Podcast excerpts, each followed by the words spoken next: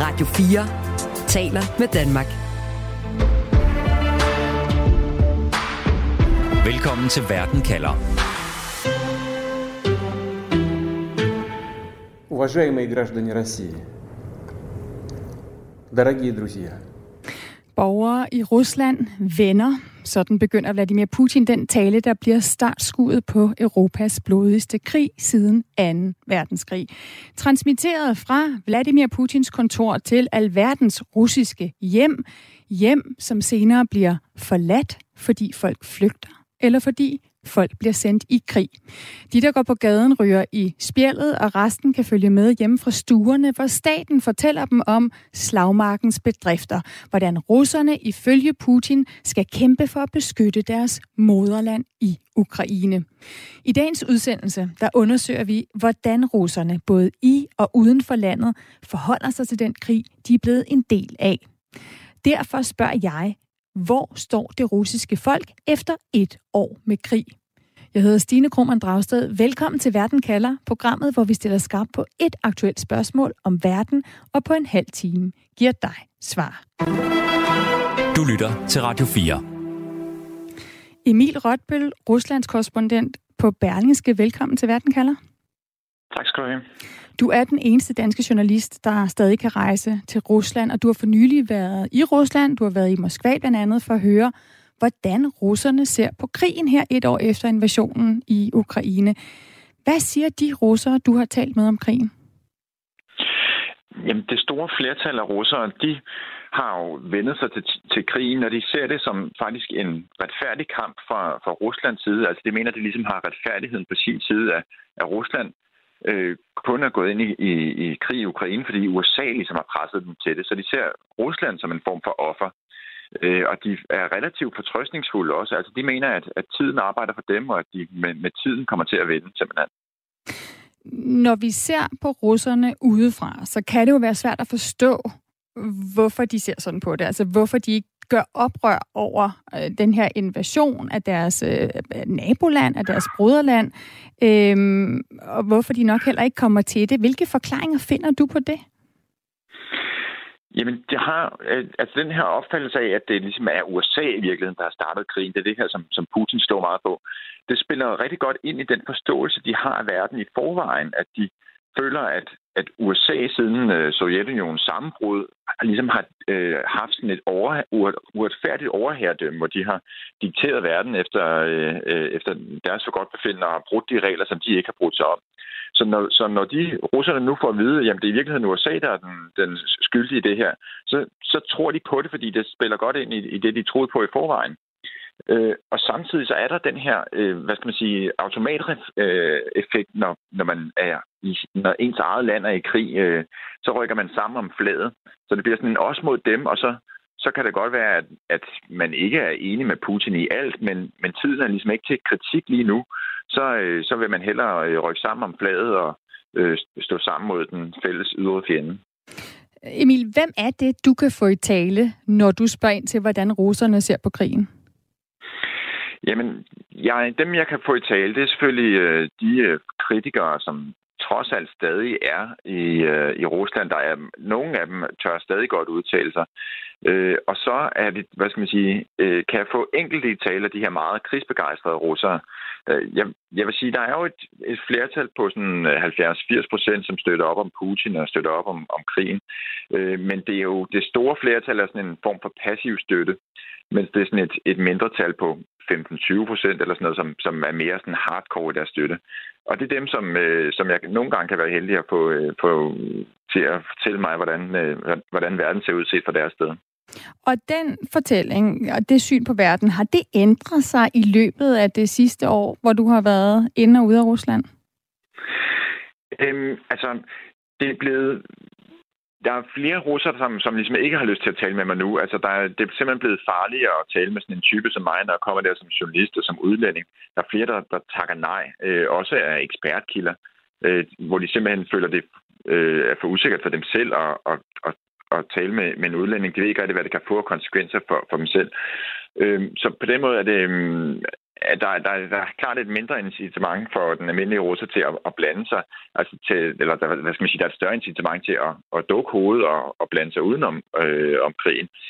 Øhm, og, og det er sådan lidt paradoxalt, den her passive støtte, fordi i virkeligheden vil Putin, han vil jo gerne sådan, øh, engagere folk øh, til at, at melde sig frivilligt til krigen eller støtte op om den, og det lykkes ikke så godt for ham endnu.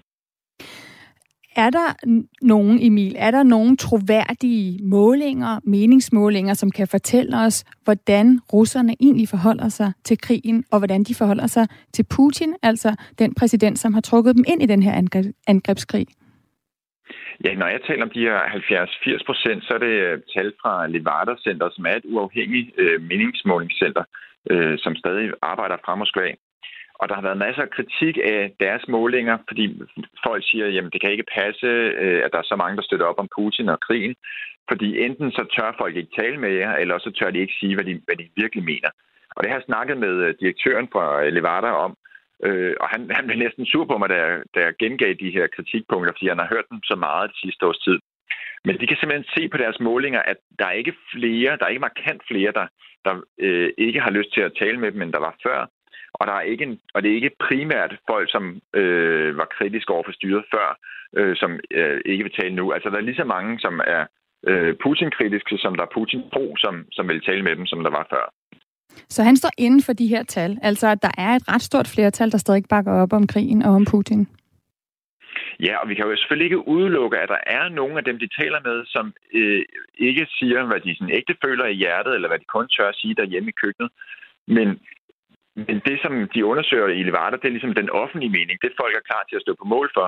Øh, og der er, øh, der, der er den her øh, massive opbakning, og selvom den måske er, er passiv. Tusind tak, Emil Rotbøl. Selv tak. For at sige, for at fortælle om, hvad russerne i Rusland siger her et år efter krigen, altså Ruslands korrespondent for Berlingske. Du lytter til Verden kalder på Radio 4. Og nu kan jeg byde velkommen til dig, Samuel Raklen. Ja, tak skal du have. Du er journalist, du er forfatter, og du er en, der har brugt meget af dit liv på at prøve at forstå de russiske folk, og, og hvorfor de ikke er der, hvor vi synes, de skal være. Samuel, når du hører Emil fortælle om den tilsyneladende store opbakning, der er til krigen i, i Rusland. Hvordan kan det så være, at så mange russere kan have en helt anden opfattelse af, hvem der er på den rigtige side? Altså hvem der er aggressor, og hvem der skal forsvare sig i den her krig? For det første er det det letteste for de fleste russere at øh, gå ind for systemets og regeringens og Putins udlægning af virkeligheden, så har man ingen problemer. Og for det andet, øh, så har de jo ikke bare i månedsvis, men i overvis været udsat for en hjernevask og propaganda. Det har kørt næsten uden stop i overvis øh, omkring, og omkvædet er, hvordan Ukraine bliver øh, udnyttet, og hvordan øh, Ukraine er et springbræt for USA og andre fjendtligsindede kræfter for at undergrave øh, Rusland og sikkerheden og trygheden i Rusland. Så på den måde er, er det ikke en version, der er svær at sælge for Kreml er det en version, der er svær for dig at forstå, at russerne køber? Altså, det er jo alligevel et, øh, et folk, som har oplevet mange forskellige styreformer igennem noget tid, og meget store omvæltninger. Synes du, at fordi de er udsat for den her propaganda, at det er en grund til, at der er så mange, der tiger? Nej, altså, det er nærmest en... Uh en normal tilstand uh, for den, de russiske masser historisk, kulturelt øh, velbeskrevet gennem århundreder i russisk litteratur. Folket øh, tiger folk øh, har ikke noget male, når det kommer til den slags situationer.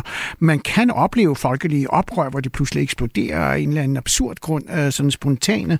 Øh, man kalder den for brød øh, oprør, hvor hvis der bliver mangel på, og det er jo så ikke absurd, altså hvis der bliver mangel på brød eller andre fødevarer, så kan folk reagere meget voldsomt. Men ellers er det, har de ikke for vane. Det ligger ikke... Øh, i den russiske natur. Selvom under Jeltsin og under Gorbachev oplevede jeg selv, da jeg rapporterede fra Moskva, at der var mange øh, protestdemonstrationer, forsamlinger, og der var, altså, der var de mere øh, vågede og systemet var selvfølgelig heller ikke så undertrykkende, som det er i dag. Så jeg ville have været mere overrasket, hvis øh, russerne i dag var gået på barrikaderne og bortset fra de få enkelte tilfælde, der går ud bagfærdigt og holder et lille skilt op og siger nej til krig eller den slags ting.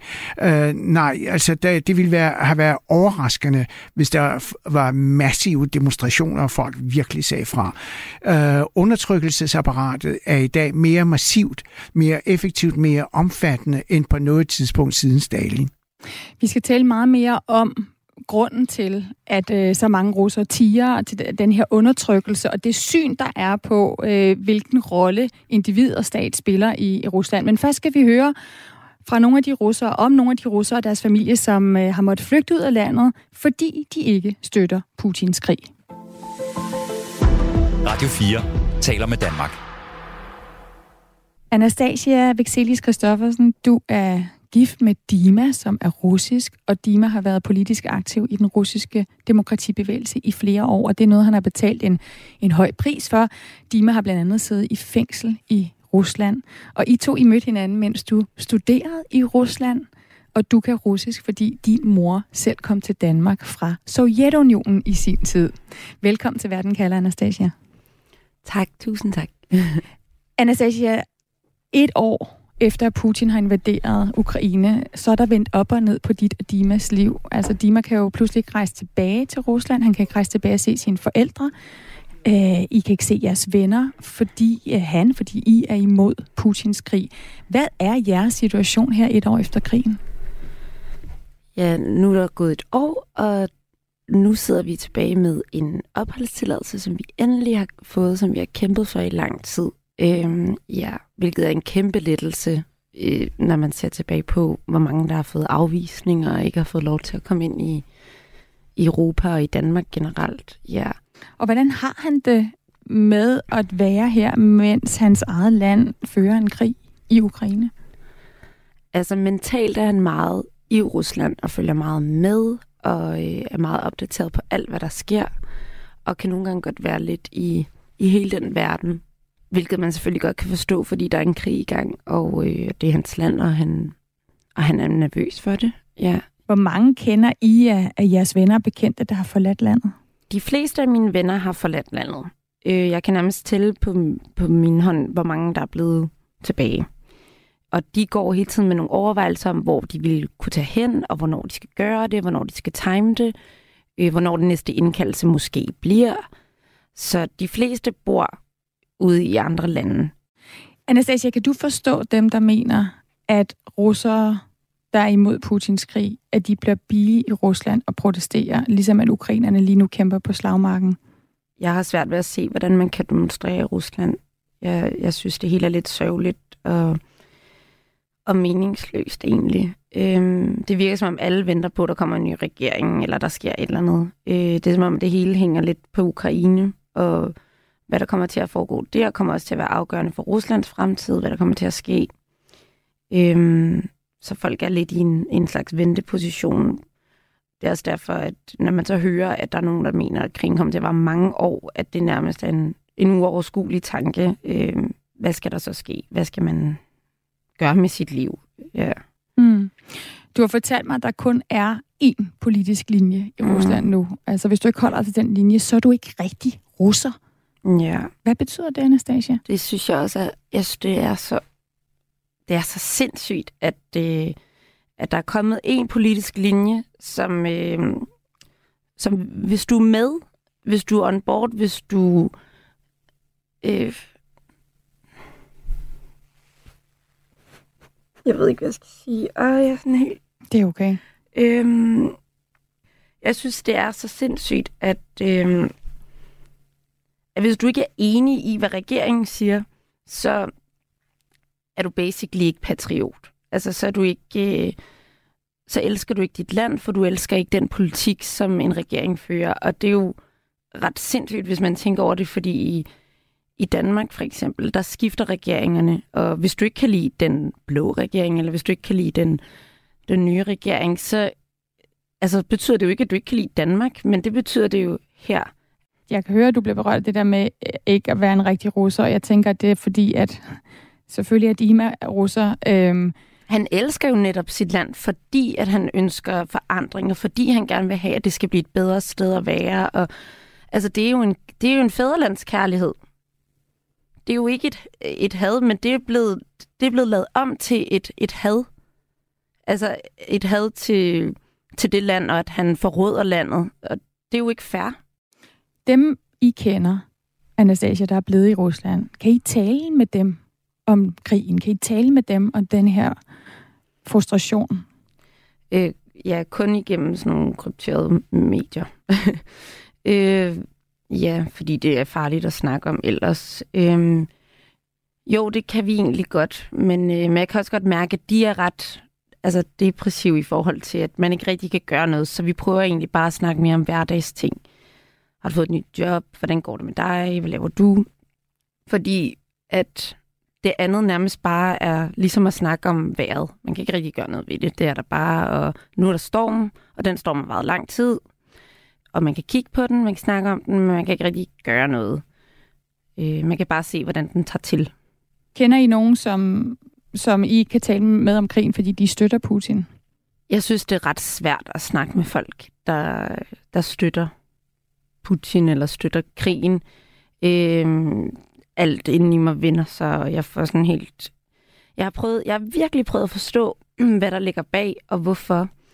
Jeg hørte forleden et interview med en, med en, der virkelig forsvarede krigen og sagde, prøv at se vores præsident. Hele verden er imod ham. Alle hader ham.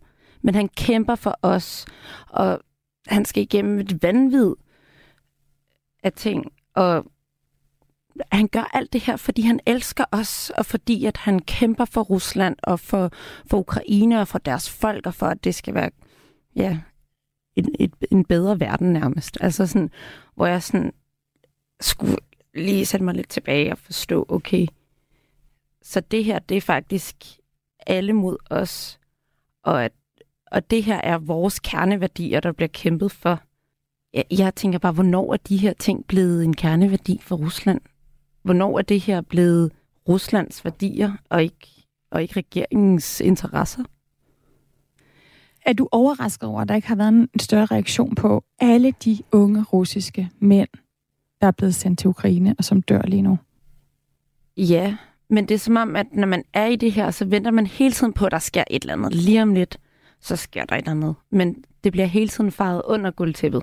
Det er som om, der hele tiden kommer en, en, en ny lov, eller der sker en, der, noget, der gør, at vi ikke lige kan snakke om det her, og vi kan lige gøre det senere. Og jeg ved ikke, jeg synes hele tiden, det hele bliver sådan udskudt, og så ender det bare med, at det bliver ignoreret, og så sker der ikke rigtig noget, så lever vi bare videre. Så på den ene side er jeg overrasket over, at der ikke rigtig at der ikke er nogen mødre, der råber op omkring deres børn. Øh, at der ikke er nogen, der sætter spørgsmålstegn, hvor absurd det er, hvilken værdi deres børn, altså, deres børn er, hvad det er, de får pengemæssigt ud af det, hvad, at der ikke er nogen, der sætter spørgsmålstegn, hvorfor de er dernede, men at man bare bakker op om det, fordi det er det nemmeste, og det ja, er sådan konsekvensfrit på en eller anden måde. Mm. Øhm, ja, ja, man venter lidt på den der oprør, eller den der, der gør noget, men jeg tror bare, det hele er blevet dæmpet så meget ned, så sådan, det er nærmest bare som at se på, hvordan verden går under derovre. Altså sådan stille og roligt. Så bliver det ene fejret under gulvtæppet, så bliver det andet, så kommer der en ny lov, og så, ja. Anastasia, du sidder sammen med din russiske mand nu, Dima, mm. øhm, og I ønsker begge to et demokratisk Rusland, ligesom din mor, der blev født i Sovjetunionen, ønsker et andet, et frit demokratisk Rusland. Hvor meget håb har I om et forandret Rusland her, hvor vi er et år inde i krigen?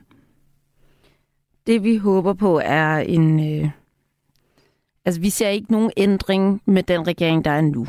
Man kan ikke forhandle med den, man kan ikke gøre noget. Altså, man kan ikke gøre oprør med den, man kan ikke sætte spørgsmålstegn med noget. Så det, der er håbet, det er, at, øh, at Ukraine vinder krigen, og at der sker nogle forandringer i Rusland. Så kommer der en ny regering. Og håber I så i den situation, at I vil kunne vende tilbage til Rusland? Ja, altså jeg har, vi har da drømme om at, øh, om at komme tilbage. Øh, og vi glæder os da også lidt til, at man på et tidspunkt kan komme tilbage. Vi har virkelig også været i sådan en nostalgi-mode, hvor vi har siddet og set russiske film og snakket om de gode gamle tider og sådan nogle ting. hvor vi så bagefter har indstillet os på, okay, lad os bare fokusere på noget andet, fordi det, det kan man blive virkelig ked af. Sådan, at man ikke, altså at man ikke, man bare ikke engang har muligheden for at tage derhen. Det er jo helt absurd, ja, at man ikke, man kan ikke engang, altså, de må ikke engang rejse derhen. Anastasia, tusind tak for at komme ind og fortælle om, hvad det vil sige at være russer uden for Rusland, der er imod krigen her et år efter, at Putin invaderede Ukraine. det var så lidt. Du lytter til Radio 4. Ja, Samuel Raklin, hvis du ikke er enig i det, Putin siger om, at øh, det er alle imod Rusland, så elsker du ikke dit land, fortæller Anastasia her. Øhm, og, og, og spørg, hvordan det kan være blevet Ruslands kerneværdier. Samuel, hvornår er de her ting blevet kerneværdier for Rusland? Ja, altså det kan man jo ikke sætte øh, dato på, men altså det er jo mere et spørgsmål om en stemning, der er blevet opbygget. Øh, og Putin har haft 23 år til det. Han kom til i 1999 og øh, blev præsident i, to, øh, i 2000. Og han har målrettet øh, arbejdet på at skabe et system og en stemning, der går i den retning. Øh, jeg er desværre uenig med, øh, lidt uenig med Anastasia om, at der skal bare en ny regering til. Jeg tror, at det vi er vidner til nu, det vi har set, ikke bare siden den 24. februar sidste år, men den, hele den proces, der har været i gang i over 20 år under, under Vladimir Putin, det vil tage mindst en generation. Jeg vil tro, det vil tage flere generationer, før vi kommer tilbage til det udgangspunkt, vi havde, inden Putin øh, overtog øh, magten og startede på den her proces. Det er langvarigt. Og øh, der er den ting også at sige til det, når vi nu har hørt flere udsagn om, hvordan russerne har det. Øh, for de fleste russere, der ikke har mulighed for at rejse ud. Så er den holdning, vi nu hører om, at de støtter Putin, og mellem 70 og måske 75 procent af befolkningen går ind for Putin og krigen, det er jo bare den letteste måde at klare sig på og overleve og undgå at få ballade og øh, havne i fængsel eller lejr og blive forfulgt og blive udsat, og ens familie bliver øh, forfulgt. Så det er i den her situation klart den letteste løsning. Jamen, vi støtter Putin, og han elsker os, og han elsker landet, og mm. øh, det er fra ene til anden løgn og hykleri. Men folk, de tager den, fordi det, og jeg tror også faktisk, selvfølgelig er der mange, der tror på det. Samuel, samtidig kan man jo sige, at øh, som jeg også lige sagde til Anastasia, altså, der, der, altså ukrainerne har jo, har jo ikke noget valg. De bliver nødt til at kæmpe lige nu for deres eksistens. Vi har andre lande øh, end Rusland, hvor befolkningen også er blevet udsat for propaganda i overvis, ikke? For i fængselsstraf, det der er værre, hvor de gør oprør mod deres autoritære ledere. Det er for eksempel rigtigt. Iran. Hvad ja. er forklaringen på, Jamen, altså mange fra, russere tiger? Jeg har fra begyndelsen sagt, altså efter vi så, hvad der skete i Iran med de, med de iranske kvinder, øh, der gik på gaden og protesterede og lavede øh, oprør, og øh, det var voldsomt, og det var dramatisk, og under omstændigheder, der bestemt ikke er mindre totalitære og undertrykkende, end situationen er i, øh, i Rusland. Der har jeg spurgt, hvor er de iranske kvinder i øh, Rusland? Øh, hvor er de russiske mødre og, og hustruer og, og søskende, der går ud og protesterer mod, at deres nærmeste og deres kære øh, øh, mænd i forskellige aldre bliver sendt afsted og til et rent myrderi. Hvad er øh, dit svar på det? Jamen altså, det er en kultur, det er en holdning, øh, det er nogle... Øh, um, holdninger, der har formet sig gennem århundreder. Og måske allervigtigst, at, at der ligger en, et bjerg af traumer, der er opbygget i landet og i kulturen og i den politiske kultur gennem ja, århundreder. Altså, hvor man ikke, altså hvor modstand mod, øh, mod systemet er blevet slået ned med hård hånd. Man har begået forbrydelser mod sin egen befolkning, i de, både under sarerne og under det kommunistiske styre, men man har aldrig taget et opgør med det. Øh, Stalin-terroren øh, øh, er øh, en historisk kendskærning, som de fleste russere faktisk har kendskab til. Men opgøret er aldrig blevet taget. Man har øh, begyndt på det, men det er aldrig blevet fuldført. Så der ligger det der bjerg, og så længe man ikke har taget øh, et opgør med det og forklaret, hvordan landet ligger, og hvordan man har det med det, og man tager afstand fra det, jamen så vil der ikke opstå en, kultur, en oprørs- eller protest eller en kritik kritikkultur. Denne er ikke til stede. Hvad skal der til for, at de får taget hul på det, russerne? for at se deres fortid øh, i øjnene, og også gøre op med den nutid, de lever i nu, hvor de også er ved at øh, lave et overgreb på deres broderland? Der skal nogle andre øh, politiske og historiske erfaringer til, end dem, øh, den russiske befolkning er udstyret med, så at sige, fra historiens hånd. Det eksisterer ikke. Der er ikke noget ligesom, at øh, jo, der var selvfølgelig dissidenterne under Brezhnev, i Brezhnev-årene. Øh, men det er jo en, fra en generation, som er nu de, de unge, de kender intet til det.